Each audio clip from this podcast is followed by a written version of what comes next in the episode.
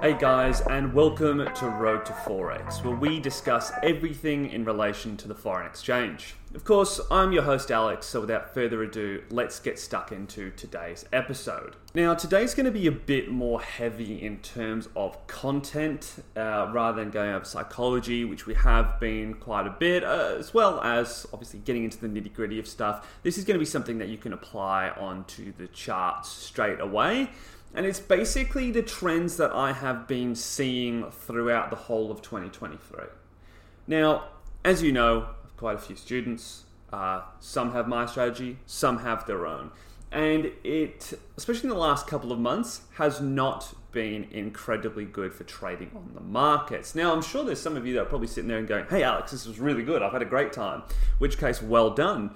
But from my perspective, perspective of my students, it has been a little bit more trying so I really wanted to do a bit of a recap on what to look out for in the future. So this should help your trading moving on. Now the DXY has not had as much volatility as I would have liked it to have. It's been consolidating or entering certain ranges multiple times over the last three months. Yes, if you go and have a look at it right now, you can see that it is moving, but again, as of recording this, we're hitting realistically double bottoms or a double top. I can't remember which one it is. But again, entering a bit of a range rather than that free flowing price action that we like to see, it has been consolidating.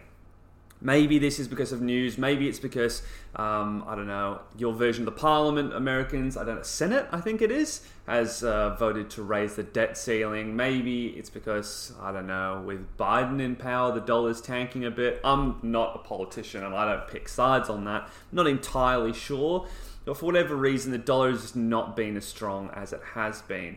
And then after it makes its move, it likes to consolidate for a large period of time. Now, seasonality does dictate that around this time of the year, it does kind of slow down, but June and July it starts to take off. So hopefully that is the case. However, it has been worse around this time of the year um, than what I've normally seen. So what I would say is on the DXY, trend trade, don't counter trend trade. That's the thing that you really want to be going for here. And bigger stop losses do seem to be the answer. One to twos are exceedingly hard to get in the USD pairs now with these bigger stop losses, but it seems to only be the way to do it. Um, and that's just me having a look at the charts. Otherwise, I would avoid USD pairs if you really want more volatility in the markets. That's what I'd be saying for you right now. Now, again, that is a bit controversial, but the DXY dictates how the US pairs are going to move. So there is that. So, although what I am saying is again going to be controversial to quite a few of you, that's how I see it. The safer plays are not the USD pairs. In saying that, uh, the JPY pairs have been extremely good. They have had some huge moves, so I'd be capitalizing on that. But the thing here that I want to lead into that all pairs have been respecting channels. So trend trading has been by far the most profitable thing for us to do. USD CAD, though I'm saying stay away from those pairs, has been huge at respecting these. We have Euro JPY, Great British Pound JPY, NZD and AUD JPYs. All of them have been looking at it. Euro Great British Pound. We've even had Euro Chef respecting them. So there's been quite a lot of different pairs, and I could go on with more. I really have been respecting channels. So trend trading right now seems to be what is on point. It is not enough volatility to hop on a counter trend trade, then rise it up, and then it seems to cut back really quickly. Unless you have a strategy that has really small stop losses, I would be suggesting to you that trend trading is the thing to be continuing on with here. Drawing out those channels because they are being respected for the most part. Now, of course, if there's news, there's every chance that a bit of volatility could break through a channel, but I'd expect it to fall down again. This applies to one hour and four hour charts predominantly. So I would be looking at doing that and basing my entries off of those ideas moving forward. Now, the last and final thing that I'm really going to be saying about, uh, well, what's been going on the markets, what I'm going to be looking at, is that as of this recording right now, AUD and NZD pairs have a lot of divergence. Remember, this is at time of recording.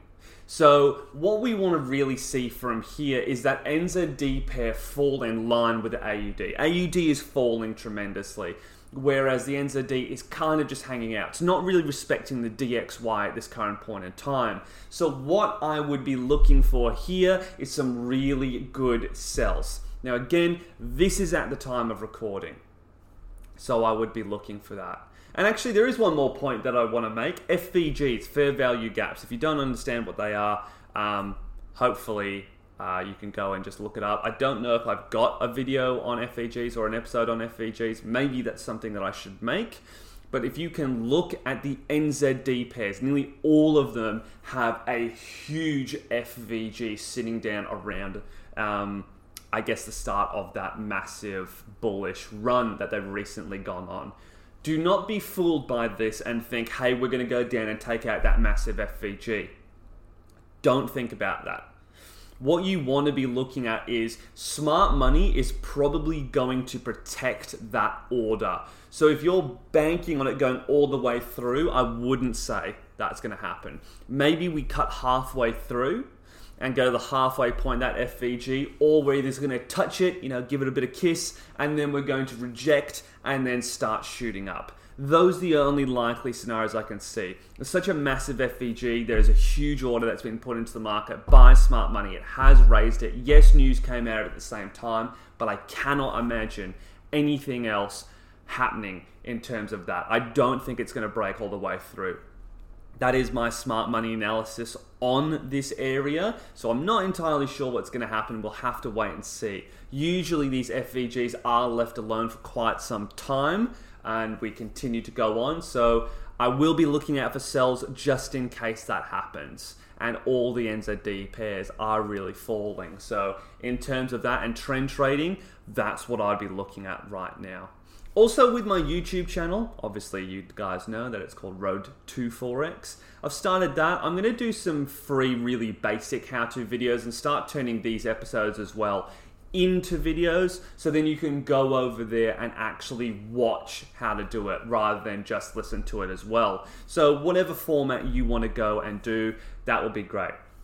Obviously, Patreon is going to be where I put my most elite videos there that you know actually going to make you quite a lot of money rather than just your basic. These are going to be your intermediate to advanced um, level techniques that will really up your game. Now, again, that's just $5 a week there. Uh, just a cup of coffee, depending on where you live in the world. Um, could be more, could be less, but that's what it's up there for. So if you want to have um, access to that, I'll be putting that up every single Friday. Anyway, guys, that is it from me. I hope you really enjoyed this episode.